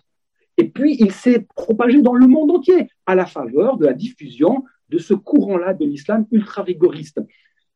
Euh, donc, wahhabisation des esprits, euh, qui ne favorise pas la tolérance, c'est un fait. Vous avez un contexte politique difficile. Comment voulez-vous que, les réformistes puissent déployer, leur discours dans des régimes euh, comment dirais-je, caractérisé par le, despotisme? Il n'y a pas de démocratie, et je le dis dans ma première, toute première publication, Crise de la conscience arabe musulmane, il est illusoire de penser que l'esprit réformiste va pouvoir se déployer à l'ombre des dictatures. C'est se bercer d'illusions. Il y a un énorme nœud, une énorme difficulté, c'est le despotisme, l'autoritarisme ou le despotisme de ces régimes arabes en général. Tant que ce despotisme sera une réalité, il est, comment voulez-vous que des débats, des controverses dans les médias, euh, il n'y a pas d'espace de, liberté dans lequel la, parole euh, controversée, euh, les polémiques, vous voyez un peu comme dans les réseaux sociaux où, où, on peut débattre de tout parfois avec violence et je le regrette, mais en tout cas on peut débattre. Et ce processus de débat a pu se faire en Occident. Ça a été compliqué, mais il s'est fait. Spinoza, Malbranche, Fontenelle, puis les siècles des Lumières, ces gens ont pu parler, ont pu, et, donc une critique a pu amener, a pu contribuer à, la diffusion de cet esprit, je vais dire, proto proto-démocratique qui ensuite va, triompher. Et, cet, esprit démocratique permet le respect de l'altérité, du point de vue différent. Mais dans les régimes despotiques, euh, qui alimentent par ailleurs l'extrémisme religieux, le despotisme va de pair avec l'islamisme radical, parce que c'est euh, très souvent une réaction. Quand vous n'avez plus d'espace politique, il reste la violence. Et quand il n'y a pas d'autre idéologie que celle du régime et de l'institution, ben, on se retourne vers l'islam. Et ça donne de l'islamisme radical. En Égypte. Du coup, pardon. Non, je disais, du coup, du coup, on y revient, selon moi, c'est-à-dire que les, régimes démocratiques euh, en Occident, ils ne sont pas apparus au gré du hasard. C'est-à-dire qu'on a, on a déjà des gens qui ont réfléchi, euh, qui avaient les moyens de réfléchir, parce que peut-être il y avait des universités, parce que peut-être il y avait euh, des, des, gens qui avaient un goût pour euh, pour euh, pour comment dire pour l'exercice de la pensée. Et je sais qu'il ne manque pas dans le monde arabo-musulman. Mais qu'est-ce qui fait que ce, ce, goût pour la pensée a pris le dessus en Occident et qu'il il n'arrive pas à prendre le dessus dans le monde arabo-musulman? Parce que si, si aujourd'hui on est en régime démocratique, eh bien on, on va regarder le traité théologico-politique de Spinoza, on va regarder le Léviathan de Hobbes, on va regarder peut-être les, travaux de John Locke, on va regarder tout ce qui a été fait en philosophie politique, et c'est comme ça qu'on arrive à un régime démocratique. Alors c'est pas si simple, il y a des reculs, il y a des avances, mais il y a une base intellectuelle. en fait, c'est ça mon problème, c'est pourquoi il n'y a pas ça en fait dans le monde arabo-musulman? C'est-à-dire que si je cherche un Thomas Hobbes euh, euh, de la civilisation islamique, j'en trouve pas. Oui, ah, alors, euh, euh, ils existent, ces penseurs. Euh, je, vous en cite un qui est pour moi une référence. c'est Mahmoud Mohamed Taha, qui est un personnage pour lequel j'ai une immense admiration.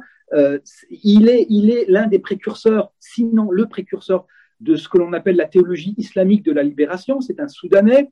Il a créé dans les années 70-80 c'est difficile à, chiffrer. J'ai fait des recherches, mais j'ai eu du mal à. J'ai trouvé des, données un peu contradictoires. Mais dans ces années-là, il crée, pour contrer l'influence euh, des islamistes et en particulier des frères musulmans, il crée le mouvement des frères républicains. sa théologie remet en cause tout le savoir euh, euh, islamique classique, il remet tout en cause. Et sa thèse, pour faire simple, c'est l'islam doit être une religion de la libération. Or, aujourd'hui, ce que j'appelle moi le Vatican islamique, on a fait une, religion de l'oppression. Donc, il remet tout en cause. C'est un révolutionnaire, euh, mais, extrêmement euh, courtois. C'est un homme euh, de, grande civilité, un personnage tout à fait admirable. Et figurez-vous que dans les années 80, l'Arabie saoudite s'inquiète des propos de cet individu, un peu comme Bossuet à l'époque, lorsque euh, et elle, sort une, une fatwa, enfin en tout cas un avis juridique, euh, le condamnant, pour hérésie. Cet avis-là est transmis à l'université Al-Azhar. Al-Azhar le confirme. C'est transmis aux autorités, soudanaises. Et le Soudan donc fait arrêter, à la demande d'ailleurs d'Al-Azhar et de l'Arabie saoudite, cet individu considéré comme un athée en tout cas un hérétique euh, faisant le lit de l'athéisme. Et pour le régime soudanais, euh, qui est une dictature par ailleurs implacable, c'est une, bonne occasion de se débarrasser de cet individu qui par ailleurs dénonce le despotisme. Il est arrêté, il est jugé euh, par un, juge, frère musulman, par ailleurs, pour la petite histoire, et on lui demande de se rétracter. le, juge fait preuve d'une certaine humanité en tout cas, il il lui propose la, vie, euh, donc d'échapper à la guillotine, à la pendaison, pardon, euh, en échange d'une rétractation public où il dirait Je reconnais m'être trompé, m'être égaré, et, le diable m'a influencé, et, j'annule tous mes écrits. Il a refusé, bien évidemment, parce que la vérité ne se négocie pas. La sentence est tombée. Il a été condamné à mort et il sera pendu en, en 1983, à l'âge de 70 ans, si, je m'abuse. Et, c'était un personnage, il est monté à l'échafaud, euh, et, les gens qui étaient là euh, peuvent en témoigner, en souriant. Il était apaisé. Euh, et, des individus comme lui qui, vont connaître un, sort pareil, identique, dans le monde musulman, il y en a beaucoup. Ils sont des réformistes, des intellectuels, et, ils vont subir soit la répression du régime despotique, soit euh, la répression des, intégristes musulmans. Et, c'est dramatique parce que ces individus-là, je pense, à, Mahmoud Mohamed mais il y en a bien d'autres, euh, on, les tue. Donc, comment voulez-vous, dans ces conditions, qu'un esprit euh, de, controverse, de, débat puisse s'installer dans les sociétés arabes C'est pas possible tant que la question du despotisme, autrement dit de l'avènement de la démocratie, euh, ne, sera pas réglée, mais il, est, vain de penser que les choses vont, euh, changer. Au contraire, beaucoup de régimes arabes institutionnalisent la religion musulmane à des fins politiques. Euh, L'Égypte est, un, parfait exemple, mais le Pakistan, le Pakistan, si vous blasphémez, c'est la peine de mort combien de chrétiens ont été, euh, comment dirais-je, euh, mis en danger de mort parce qu'ils ont euh, dit des choses qui, ont mis le faux aux poudres. Enfin, donc c'est très très très compliqué. En tout cas, pour le monde arabe, il est certain que le, fait que l'on ait aujourd'hui toujours des régimes despotiques aggrave profondément le mal. On ne s'en sortira pas. et, à long terme, si on veut un horizon, une espérance, c'est l'avènement de la démocratie. Regardez la Tunisie. La Tunisie, le, tyran euh, Ben Ali, despote s'il en est tombé, les, islamistes ont, pris pouvoir de façon démocratique, mais le peuple, au bout de deux ans, a voté démocratiquement pour un autre, pour un autre régime, pour un autre parti. C'est extraordinaire. Petit à petit, et, les progrès en Tunisie sont énormes. Euh, je vous rappelle qu'en Tunisie, depuis l'avènement de la démocratie tunisienne, le régime, enfin le, pouvoir politique a voté la possibilité pour les femmes musulmanes d'épouser un non-musulman, a voté la possibilité, euh, l'égalité dans, l'héritage. Euh, un homme, un frère et une sœur héritent de la même part, alors que dans la loi islamique, un homme hérite de deux fois la part d'un homme. Et ça, c'est. Mais la, loi tunisienne a été très intelligente. Elle a permis aux musulmans conservateurs de, de, comment dirais-je, de continuer, de, de, pouvoir entre eux s'arranger si, si tout le monde est d'accord. Mais la loi euh, générale, c'est l'égalité. Et ça, c'est extraordinaire. La démocratie en Tunisie a permis ce, triomphe. Et je vous rappelle la réaction d'El Hazar, qui a été extrêmement dure à l'endroit du gouvernement tunisien. On a eu des théologiens d'El Hazar dénonçant la, Tunisie euh, parce qu'elle aurait emprunté le chemin de l'athéisme. On le voit, euh, le despotisme et, le Vatican islamique, El Azhar, etc., ultra-conservateurs, travaillent presque main dans la main quand il s'agit de progrès. Ces, gens-là ont peur du progrès, du progrès de la démocratie. Pour les despotes, la démocratie, c'est la, la, fin de leur règne, bien évidemment. Mais donc, c'est un problème qui est complexe, qui est protéiforme, et il est évident que si on veut avancer, si on veut que les progrès se fassent, cela ne peut rimer qu'avec un seul mot, démocratisation des institutions des pays arabo-musulmans. D'accord. Euh, effectivement, je suis assez d'accord avec, euh, avec vous pour dire cela. Euh, J'aurais. Ah, c'est ce que tu en conclusion. Hein. Alors, alors juste, juste déjà, je voudrais, je voudrais juste nuancer avec la Tunisie parce qu'ils ont été quand même un gros réservoir de combattants pour Daesh. Donc on voit bien que, et puis même il y a, y a encore des tensions en Tunisie, même si évidemment ça reste une exception qui nous donne le sourire et qui nous donne un espoir, parce que c'est vrai que la Tunisie a fait, euh, a fait des avancées très très grandes et, euh, et ça fait plaisir de voir ça, c'est clair, un très grand pays euh, qu'on est content de voir avancer sur ce chemin-là. Mais du coup, euh, euh, vous parliez de, de, de, de, cet intellectuel et on en a d'autres, on a euh, j'ai lu il y a pas très longtemps Mohamed Charour, euh, il y avait euh, Mohamed Harkoun, Mohamed Talbi aussi que j'ai que j'ai beaucoup aimé lire, qui qui théorisait que l'islam était laïque, ce qui n'est pas rien, qui même que l'islam est né laïque, donc ce qui n'est pas rien. et, et quand je parle de ces gens-là, alors là, on parle d'un régime démocratique, en l'occurrence la France, puisque moi, c'est surtout euh, de cela euh, que je suis intéressé, même si évidemment, on est obligé de faire le tour qu'on a fait, puisque tout ça est lié, effectivement. Euh, mais on n'a pas cette transmission. C'est-à-dire que quand je parle à des amis autour de moi, personne n'a lu Mohamed Harkoun. Parfois, ils ne le connaissent même pas. Personne n'a lu euh, l'intellectuel dont vous avez parlé.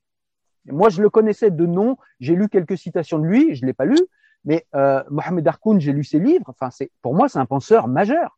Personne ne le connaît. Mohamed Talbi, pareil. Pour moi, c'est un penseur majeur qui est tunisien d'ailleurs.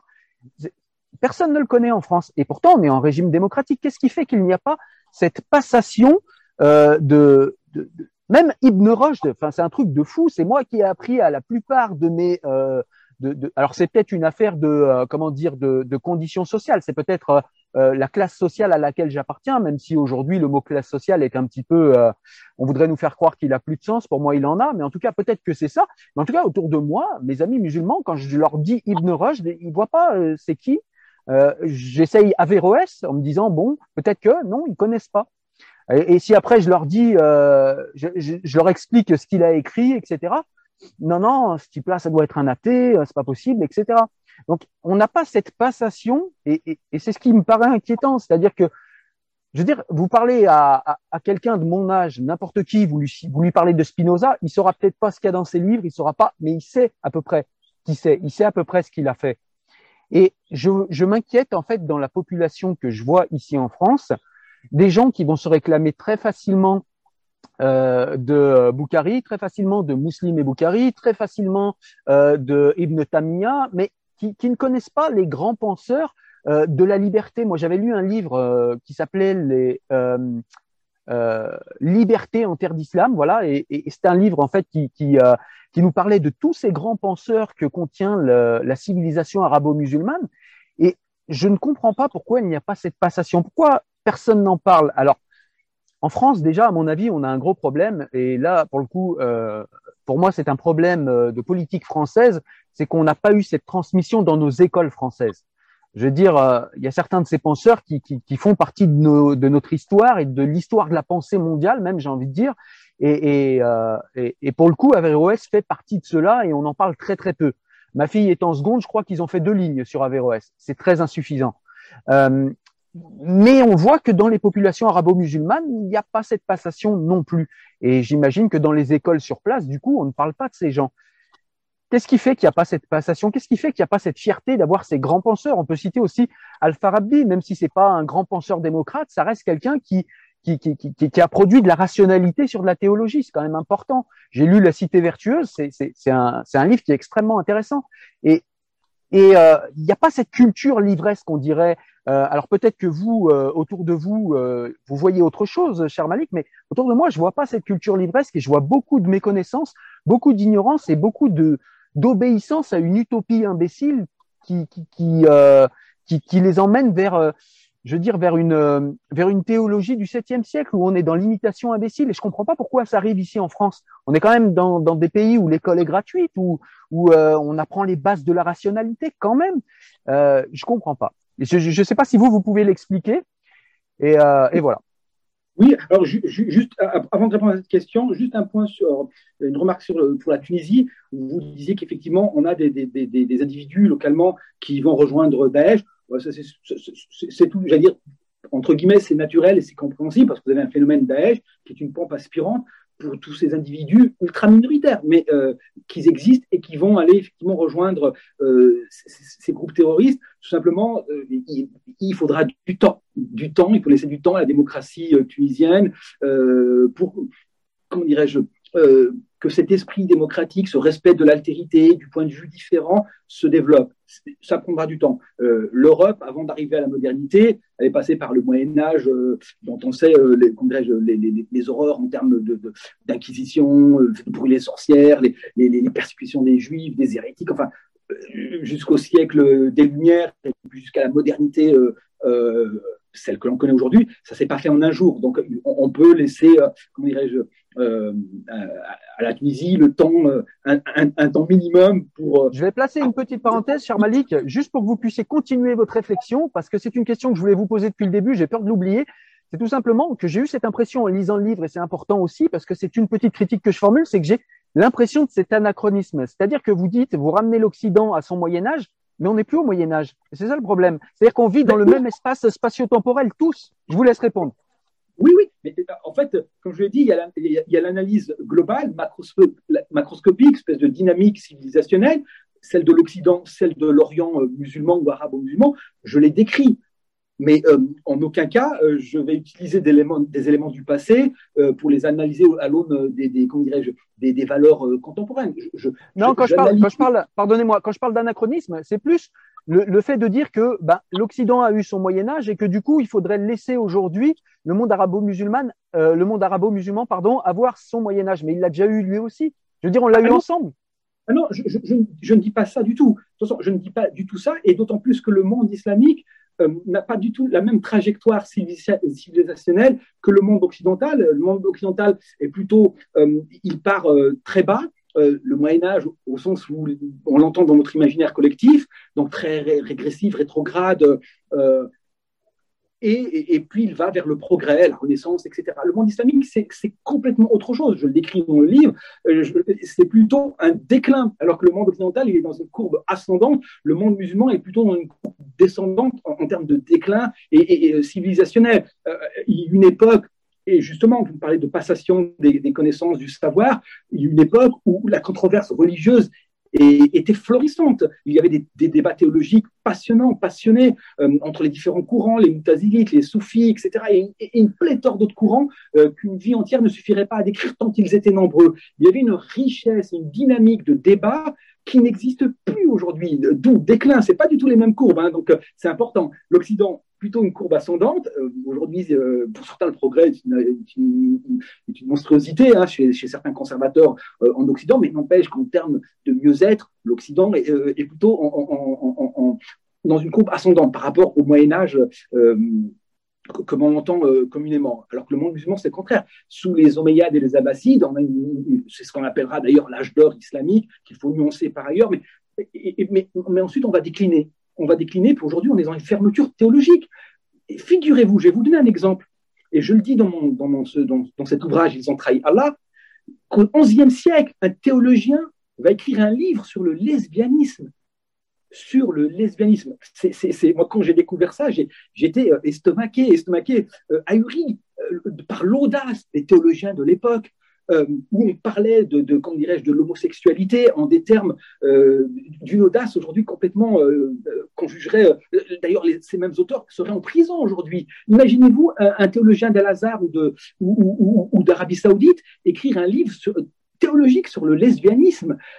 D'autres ouvrages écrits par des soufis à l'époque ottomane mettaient en, exaltaient l'homosensualité l'homo-érotisme. Et il disait qu'il y a dans l'attrait de la beauté masculine, c'est ce que j'écris dans mon livre, euh, un signe de l'amour de Dieu. Euh, aimer de, beaux hommes, des maîtres soufis disaient ça. Aimer de beaux hommes, c'est au fond aimer Dieu, car dans cette beauté de l'homme, euh, il y a la grâce de Dieu pour l'humanité. Pour Dieu est beau et il crée des êtres beaux. Comment ne pas Un théologien de Damas expliquait qu'il avait un élève dont le charme était si grand qu'il euh, en perdait euh, la raison. Et il l'écrivait. Aujourd'hui, un, théologien qui écrirait ça en, Arabie Saoudite ou, euh, ou, aux Émirats Arabes Unis ou en Égypte irait en prison. Et en Arabie Saoudite, dans les années 90, on décapitait les homosexuels. Donc tout se passait. Donc, je, reviens donc à cette question de transmission sur le rapport à l'altérité homosexuelle, l'homosensualité, l'homoaffectivité, des écrits incroyable, la poésie érotique euh, qui était très, développée sous les Abbassides, euh, des, textes incroyables. je suis tombé sur des textes, euh, mais, mais, mais, mais, comment dirais-je, extrêmement érotiques, mais avec, avec une élégance, des traductions. Hein. je ne maîtrise pas l'arabe, ce sont des traductions, mais, mais ce ne sont pas du tout des textes pornographiques, hein, entendons-nous bien, mais, mais extrêmement élégants, avec une dimension religieuse. C'est très, très étonnant. Et cette poésie-là, qui, a été très prégnante euh, sous les Abbassides, mais aussi sous les, les Ottomans, euh, est interdite aujourd'hui en Égypte. En Égypte, des lois interdisent la publication de ces œuvres. C'est pas l'Égypte des frères musulmans, c'est pas l'Égypte euh, wahhabite, c'est l'Égypte euh, contemporaine, celle de Sissi. Et, donc, quand vous me dites que les masses, la jeunesse est, coupée de, ce, savoir euh, antique, entre guillemets, euh, je le dis dans mon livre, il s'agit d'un culturicide. On, a coupé, on a caché sciemment, volontairement, ce patrimoine théologique, érotique, mêlant religion, érotisme, parce que c'est pas enseigné, c'est plus enseigné et c'est interdit euh, d'enseignement. Je vous renvoie à, cette sordide affaire du théologien euh, musulman algérien condamné à trois ans de prison pour avoir seulement dit que le jeûne du ramadan n'est pas forcément une prescription coranique. Imaginez la décadence du monde musulman, parce qu'en se faisant cela, le pouvoir algérien qui a combattu le radicalisme islamiste dans les années 90, les années noires qui ont été terribles, mais, quelque part, il fait le jeu des ultra-conservateurs. Parce que si eux prendraient le pouvoir, ce monsieur qui a été condamné à, trois ans de prison, il aurait peut-être pris dix ans de prison. Mais c'est bonnet blanc et blanc bonnet, quelque part. Euh, le pouvoir algérien, mais il n'est pas le seul. Les Marocains, le pouvoir marocain, émirati, euh, euh, soudanais font la même chose. ils alimentent l'intolérance parce que l'islam est une religion d'État. Et je le dis euh, de façon insistante dans mon livre, l'islam ne doit plus être institutionnalisé, l'islam ne doit plus être religion d'État. Ce qui contribue à l'intolérance, ce qui contribue à, cette déliquescence, à cette radicalité par ailleurs, certes minoritaire, mais il suffit d'un radical pour mettre toute la France en émoi.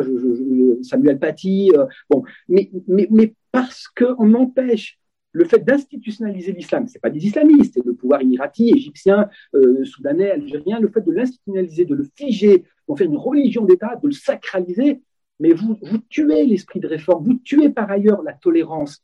Comment, comment respecter euh, l'altérité si euh, dans ces pays musulmans, les enfants, depuis le tout jeune âge, sont comment formés dans leur éducation à, avoir une vision de l'islam sacralisée, sacralisante, intouchable, parce qu'en plus haut lieu, on, institutionnalise la religion, c'est pas les islamistes, c'est l'État. Or, si on veut guérir de ça, si on veut guérir de, de, de, de ces pathologies, de, ce que j'appelle l'islamopathie, ce rapport pathologique de l'islam à la modernité, combattre l'islamisme, euh, oui, mais une des meilleures armes pour combattre l'islamisme, c'est la démocratisation des régimes. On le voit, les Tunisiens ont voté pour les, frères musulmans. Deux ans après, ils les ont rejetés. Donc, démocratie, euh, donc, euh, euh, ce qui parallèlement va, permettre de déployer l'esprit du respect de l'altérité, et, donc forcément on aurait un reflux des idées wahhabites qui vont être minoritaires. Et puis évidemment rendre à l'islam sa liberté. L'islam ne doit plus être religion d'État. Et là, vous verrez que les choses vont changer. Ce sont donc institutionnalisation de l'islam par les régimes arabes non islamistes par ailleurs. Wahhabisation des esprits, là je dirais que le mal est fait. Depuis les années 60-70 euh, jusqu'aux années, jusqu'à l'attentat 2001 des, des, tours en Amérique, euh, ensuite, l'Arabie Saoudite va, comment mettre de l'eau dans son vin parce qu'elle va être montrée du doigt. Hein. Euh, Osama Ben Laden est saoudien, hein. Al-Qaïda est né euh, en Arabie. Donc, la wahhabisation des esprits, le mal, le mal est fait, malheureusement. Donc il faudra plusieurs générations pour guérir, pour que le virus euh, wahhabite euh, euh, s'estompe, en tout cas pour que ses effets s'estompent. Mais le mal a été fait en profondeur. Mais déjà, démocratisation des, des, des, des régimes arabes, arrêter cette institutionnalisation de, de, la religion, de l'islam, pour qu'elle ne soit plus religion d'État, euh, ben là, on aura beaucoup progressé. Vous savez, euh, le, Tchétchène qui a tué Samuel Paty, euh, est-ce qu'il a été influencé par, par les discours du, président tchétchène euh, alors je me rappelle plus, vous savez, espèce de, d'un individu qui est, très pro euh, Poutine, euh, qui, qui, qui, allie à la fois euh, l'admiration pour la Russie, puis euh, qui est, ultra conservateur, qui, est très homophobe, qui, a, qui a dénoncé les caricatures. Et c'est dans ce pays, par ailleurs, où a eu lieu le plus grand rassemblement anti-Charlie. Euh, lorsque il n'y a, pas très longtemps d'ailleurs. Donc, on peut se demander, euh, enfin, le fait d'institutionnaliser. Mais on a aussi, on a aussi parallèlement, pardonnez-moi, une communauté musulmane qui a quand même dénoncé ce professeur. Ce que je veux, là où je veux en venir, c'est que j'essaye de vous ramener en Occident, c'est-à-dire qu'en Occident, on est en régime démocratique avec des bibliothèques qui sont pleines de tous ces livres et on n'a pas de musulmans qui vont les lire.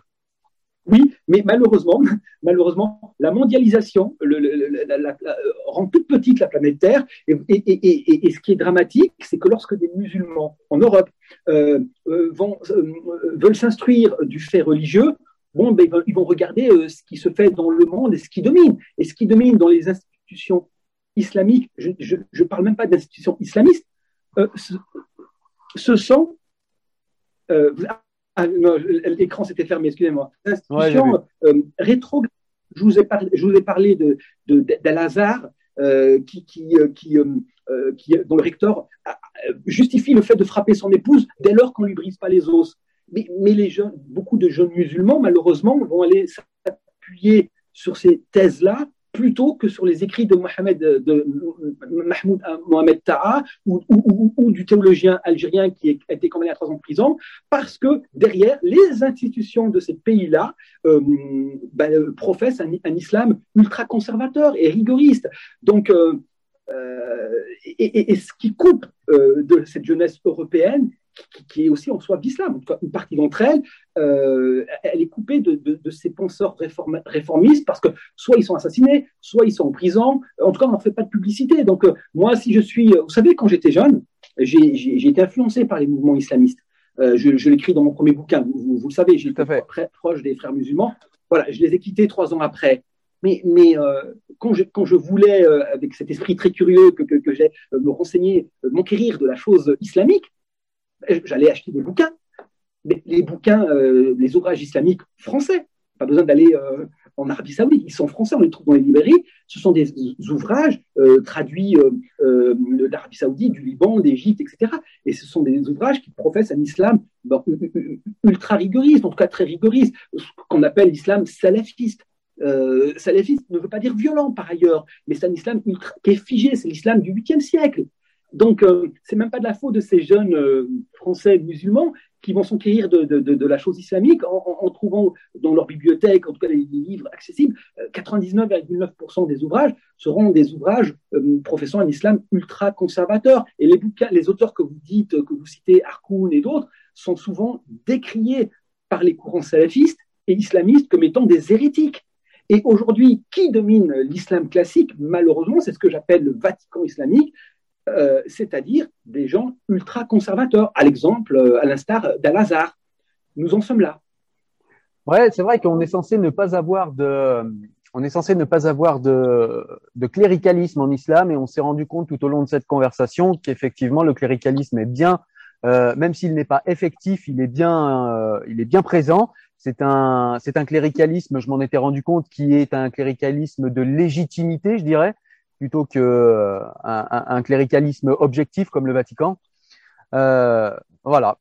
Euh, bah écoutez, on, a parlé de beaucoup de choses, Malik.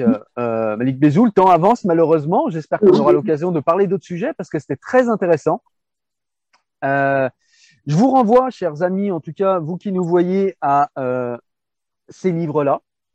Francis Lam, Le choc des préjugés qui a désactivé aussi chez moi pas mal de préjugés euh, que j'avais, non pas sur l'islam, parce que je suis ancien sunnite, donc j'avais quelques connaissances, mais en tout cas, ça a désactivé des préjugés que j'avais euh, dans la relation que l'Occident a à la civilisation arabo-islamique. Et je trouve ce livre qui est, il est très intéressant. C'est un livre que tout le monde devrait lire. Évidemment, je vous conseille aussi ce livre, même si j'ai émis des réserves, c'est un livre qui est très intéressant qui effectivement euh, est très critique euh, quant euh, à la, comment dire, au corpus intellectuel islamique à la mode, en vogue. Donc à ce titre, il est très très intéressant. Et puis vous avez, je crois, un dernier livre aussi qui vient de sortir. Vous nous l'avez dit en début de conversation, Malik. Oui, alors il s'intitule Je vais dire à tout le monde que tu es juif. Je vous l'enverrai et puis comme ça, on pourra en discuter. Avec, avec grand plaisir.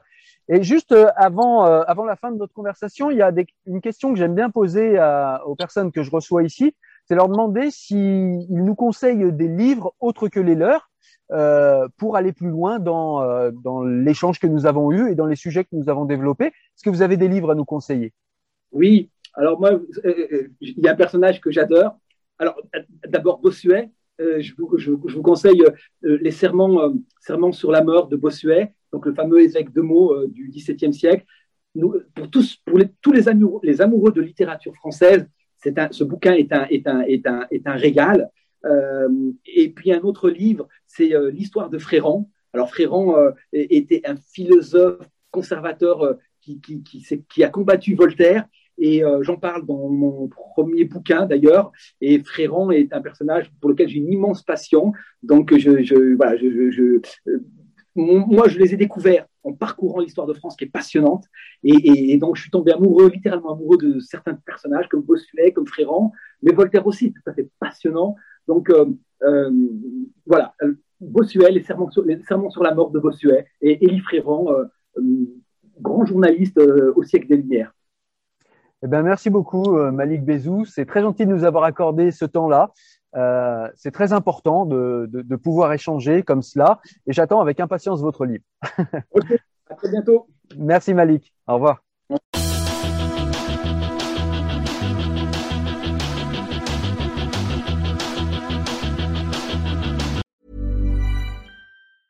Planning for your next trip?